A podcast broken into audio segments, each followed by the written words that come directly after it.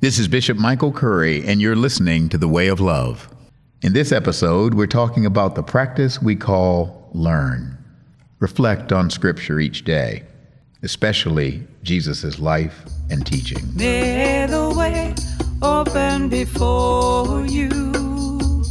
You Welcome back to The Way of Love, a podcast from the Episcopal Church about following Jesus and changing the world. In season two, we're talking about the way of love beyond the church walls. I'm Sandy Milian, and I'm here with Kyle Oliver. Hi, Kyle. Hey, Sandy. Yeah, we've got a great episode today on the practice of learn. Our interview guest in the second half of the show is Patricia Lyons, who is a uh, priest and a former school chaplain who's done a ton of work engaging young people with faith through the lens of Harry Potter and other pop culture texts. Yeah, and before we speak to Patricia, we have an interview with Bishop Curry and our colleague Jerusalem Greer. Jerusalem writes and teaches about evangelism and about parenting. They had a conversation about a question a lot of parents are asking themselves these days. Welcome, Jerusalem. It's good to be with you. You, you, you know, you actually have a lot of experience helping people invite other people mm-hmm. into a time and relationship with God and Christ. But I have to admit, one of the practical, down to earth questions comes up, and I hear it all the time wherever I go in the church, all the time, where a parent or parents of adult children really kind of are sad or hopeful or longing that their children, often raised in the church, if you will, uh, might find their way into the church. And some of that longing is this is what we do as a family. But some of that longing is a, is much deeper than that. That it's actually a sense that there's a way to connect with God for real. And yeah. I mean, I, you know, I mean, if somebody asks you about that, you what do you tell them? What do you say? Well, I, I have gotten that question a lot, both in mm. my work as an evangelist, but also when I did formation work, yep. um, working with youth, especially, or and parents who had children who were grown or were leaving the nest and they worry about this question. And the first thing that I always try to do is is just remind them that everyone's journey with God is individual mm. and unique, and that our journeys are not going to all look the same. And just as their journey, spiritual journey, probably didn't look like their parents mm-hmm. um, in mm-hmm. a lot of cases. You know, a lot of people have come to the Episcopal Church out of other denominations, for instance, and mm-hmm. that's probably not what their parents imagined for their That's children, right? Yeah. So that everyone's on a journey and that it's a lifetime journey. Mm-hmm. Um, so to not be discouraged that it's not over yet, there's right. there's still an opportunity.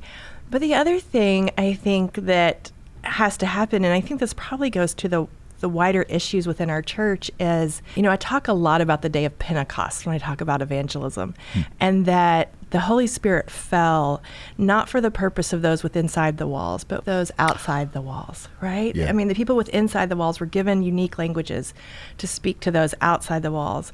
And so I think the thing we probably have to get honest about, and even parents who are struggling to find ways to connect with their children or wondering why their children are not coming back to church, it's because maybe we're not speaking the language of oh. the heart that they need to hear. And that's a question I think we have to ask across the board. Bishop Vashti McKenzie of, mm-hmm. of the AME Church. She said there's a profound difference between churchianity and Christianity. Yes. There's a Christianity that is centered on Jesus Christ and a relationship with God. And there's churchianity centered on being part of the church. I heard you kind of saying that the questions of the heart may not be answered by churchianity. churchianity. right. It's really a longing for God in the right. the all right, if I'm a parent mm-hmm. and I've come to Christ, to know Christ through churchianity, right. how can I help my young adult kid find Christianity and not just churchianity. That's can I bug great... them? Can I nag them? I mean, what, what can I do? Oh yeah, that works like, great. In my that, experience, is that a good method? Uh, nagging yeah. your adult child works great, right? You yeah. know this, I know this. no, I think one of the things you have to do is you have to work backwards and you have to look at what are the things that my children, my adult children, are already doing. Are they listening to podcasts? right? Um, are they, what are they watching on Netflix? Where are they spending their time? Are they spending their time with their friends? You know, a lot of young families really look for community within their friend circles and they kind of create new families. And so, how are they spending their time? Are they eating together? Are they at the, I like the English word pub better than bar. Are they at the pub? Yeah. Right? It Pub does sound Doesn't better. it sound better? It Are they spending does. time at the pub? And then say, okay, where are the things that I could point them to or send them to? Is there a beer and hymns in their area, right? Uh-huh. Or their pub theology? Is there a podcast that I think they would like, maybe like this one, um, that I yeah. could just say, hey, I found this. You might not. You know, you have to kind of be passive with your kids, right? And be like, oh, you might not like it, but I'm just going to send it it. anyway, yeah. Right. And, and you never know. And then the other thing is maybe look in their area. Are there churches that are speaking the language that they mm-hmm. would understand? You know, in our community, small groups has become a language that we speak that helps connect people to faith. And young people who mm-hmm. have left the mm-hmm. church will come back because they love sharing a meal, they love sharing community, they love sharing stories. And they're able to do that in homes for small groups in ways that they still don't feel like safe doing inside a church or even interested uh, in doing in a church because it's still too full of baggage or it seems rote to them or it's their parents' thing. But there are these other things that they will come to and they kind of make their way back backwards, you know. Backwards, yeah. yeah, yeah. What's a way you've tried to meet someone where they are when talking about your life and your faith?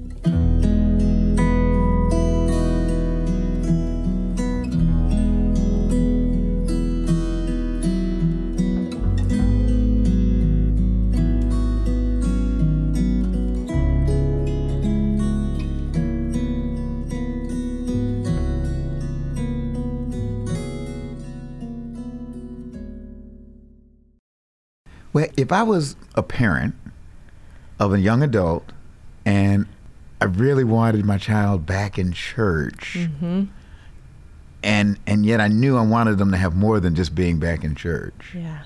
could I tell them that?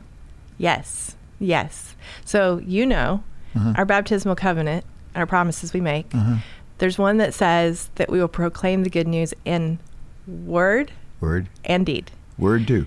Word too, right? Episcopalians were great on deed. We can do deed. Yeah, We've been a little shy about word. yeah. Yeah. And the time has come, right? What's a St. Francis quote that everybody likes to say? Preach the gospel, as always, use words when necessary. Yeah. And what I like to say is, it's now necessary. It's necessary. Yes, Right? Nuance is over. you got it.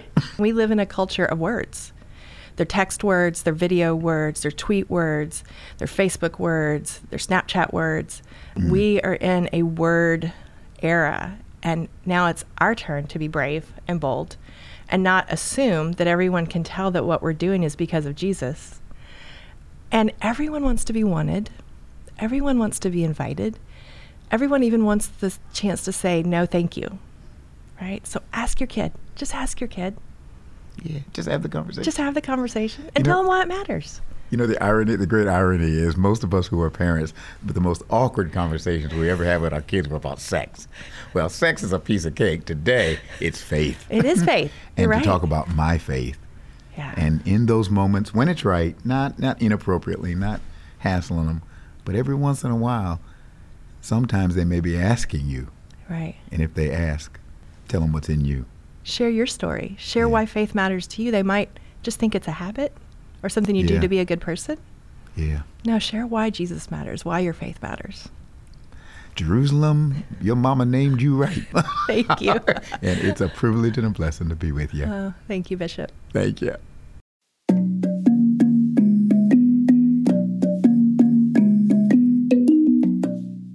Our second segment is basically a deep dive into that idea of learning to speak the languages of the people we care about, people we might want to share our faith with, and who also inevitably teach us about the way of Jesus. Here's Sandy to introduce our guest. Today, our guest is Patricia Lyons. So, welcome to the Way of Love podcast, Patricia. Can you tell us who you are so our listeners know all the amazing things you do? Like you said, my name is Patricia Lyons, and I live and serve at Virginia Theological Seminary with evangelism initiatives. For about 20 years, I was a lay chaplain at an Episcopal high school as a day job. And that's the work that got me into thinking about culture and how the church can speak to communities of people outside the church, because most of the teenagers I worked with would describe themselves as outside the church. I sort of wish that everyone in the church had to spend a couple of months or a year standing in front of a group of teenagers talking about faith, which you learn about yourself and about God and about the world to see how innately spiritual everyone is, and certainly teenagers how creative and imaginative they are. And rather than being kind of jaded and angsty or whatever we think about teenagers and religion, I, I just find them to be some of the most hungry people who are authentic and acting out that hunger. And they're not anti church, that they feel the church is anti them in some ways, or that mm. institutions are just speaking a foreign language. Uh, so they're just, they're happy to go elsewhere.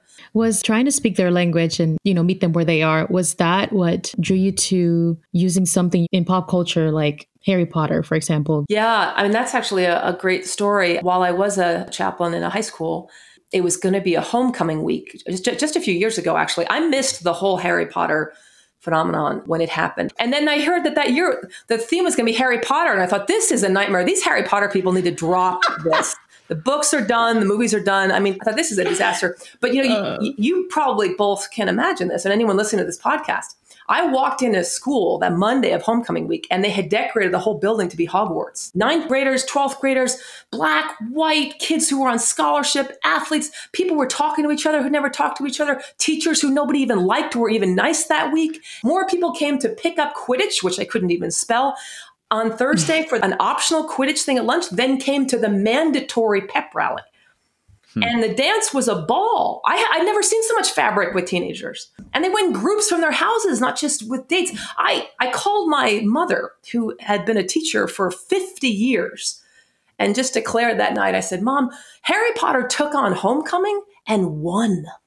Hmm. I had never seen such universal or near universal embracing of a narrative of hmm. meaning. And kids were literally grieving the next week that it wasn't Harry Potter week anymore. Mm. So there are languages, and that one in particular, that are so powerful and so spiritual, and they're not morally neutral. They are good. They're about beauty and friendship and and wholeness and courage. So that night after homecoming, the next day I watched all eight films, sort of a self imposed marathon, read the book straight through because I knew I'd missed a language of faith and commitment and identity, and I wanted to catch up. And I've learned to talk about resurrection and the resurrection stone. You know, I've learned to talk about faith and and Harry's wand breaking and having him carry the pieces around his neck for the entire series.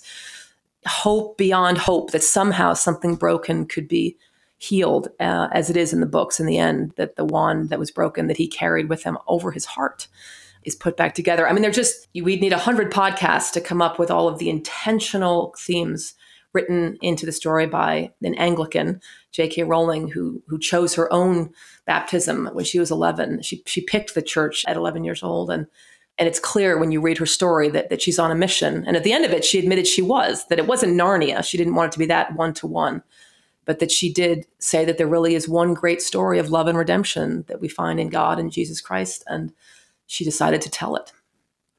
So, Trisha, it's tempting to come to this conversation with this kind of metaphor of the cultural artifact, in this case, the, the sort of grand narrative of Harry Potter, thinking of it as like a lens. I, I think, in the way I'm hearing you talk about this, that's not the metaphor you're using. And I wonder if you might sort of think about kind of the relationship between the quote unquote pop culture content and the quote unquote faith content. We take too seriously the distinction between church and world, or that there's a public square that is somehow secular and there's a, a church that is somehow religious or holy. And so we have culture, pop culture, and we talk about that as sort of a, a space distinct from church. There's no public square in the first chapters of Genesis there's no place where the, the Spirit of God isn't breathing and moving. If your question is, you know, how do we help people communicate that God can be found and known and one can grow in your faith in and through pop, pop culture? I'm a little uncomfortable with that because I feel like we're already ceding a part of human life that is somehow waiting for God to arrive or waiting for God to be brought to it. Yeah. I think we need to start having a more Anglican expectation, which is that we will find the gospel in these stories. Mm. One of the practices I think we can relate to this is the practice of learn. And I'm just wondering how biblical do you get have you gotten can you get wanting to be able to communicate with other people fluently in their cultural framework something like harry potter or star wars or whatever means you have to spend a lot of time i read a lot of harry potter and to, just to, to know more about these characters because then you meet a teenager that says the, the person that kept them from being a cutter and taking their own life is Luna Lovegood. Now, all of a sudden, I got to say, I want to know everything about Luna Lovegood. What are you mm-hmm. saying to me when you say that? Like the Wycliffe Bible translators in past centuries, they would go off to faraway lands and they, they would, in order just to translate the Bible into that language, they would live among those people. Sometimes we didn't even have a written language for mm-hmm. decades. So I think of myself as like a Wycliffe Bible translator. um, I mean, I know that was a problematic era. That was a kind of colonial religion for sure. But that idea, though, that you would go live with people for 30 years so that mm-hmm. you could tell them the first chapter of John in their own words and images. So it's it's hard work to do that. And so for learn for me, it means I have to know the scriptures better and better. And I have to know the language in which the people are living and where the stakes are high for them. Harry Potter, by the way, is pretty easy because there are two Bible verses in the Harry Potter books. So mm. that's a nice way to, to be using the practice of learn with students is the first question you could ask people is, did you notice that there's two Bible verses in the last book? Written on graves, right? So on Dumbledore's grave is the verse, Where your treasure is, there your heart will be also, which is a great description of Dumbledore and a great description of being a seeker. And then on James and Lily Potter's grave from Corinthians, the last enemy to be defeated is death. Hmm. And J.K. Rowling said that she picked those two verses because they summed up for her the whole of the Christian faith, that we're all seekers. So seek a treasure that will mm. form you into a person of goodness. And remember that as you seek, that death was an enemy and it has been defeated. That's what frees you to be a seeker. So, I mean, she mm. literally just kind of summed up for her that the faith in two verses. So rather than than a lens, it's more of an interface mm-hmm. between these two intermixed worlds. I think the Christian has to think that in the beginning was the Word and the Word was with God. And we need to look often when we get up in the morning at our room that we're waking up in and the floor or dorm or cell or base or home that we live in and and look around and just say God is calling God is present. Because people said to Jesus, you know, where's the kingdoms? And Jesus said, well, some of you say it's over there, and some of you say it's over here.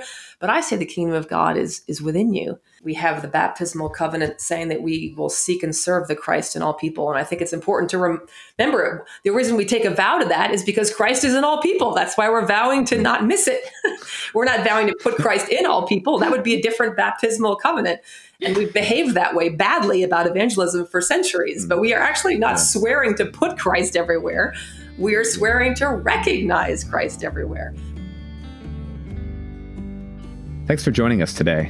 This episode was produced by Sandy Yen and me, Kyle Oliver, and was edited by me. Our theme and reflection music is by Ana Hernandez. Jerusalem Greer writes our reflection guides. Chris Sikkema writes our show notes, and our website is by Kaleb Heitzmann. You can check it out at wayoflove.episcopalchurch.org. You can subscribe to this show wherever you get your podcasts and would especially love it if you rate and review it or share with a friend. If you'd like to contribute music, a prayer, or feedback, write us at wayoflove at episcopalchurch.org. This is Margaret from Bradford, New Hampshire. God, from whom all wisdom flows, quiet the noises of our everyday life, that we may hear your word. Grow in us a curiosity to know Jesus' life and teachings so deeply that they become the first language of our hearts. As we go out each day to school and work, help us to listen to one another, to share our stories, and to see and name the wondrous ways in which the gospel is alive in the world. Amen. The way of Jesus is the way of love, and the way of love can change the world. You're invited to join thousands of Episcopalians, neighbors, and friends this summer at the Love Always Revival at the KFC Yum Center in Louisville, Kentucky. On Saturday, June 22nd, get immersed in inspiring worship and community, deepen your love for God, kick off the 81st General Convention, and extend a warm welcome to folks discovering the Episcopal Church. The revival is free to attend, so bring your friends. If you're from a neighboring diocese, check in with your diocesan revival champion to find out about group travel options. You can find more information along with registration at iam.ec slash lovealways.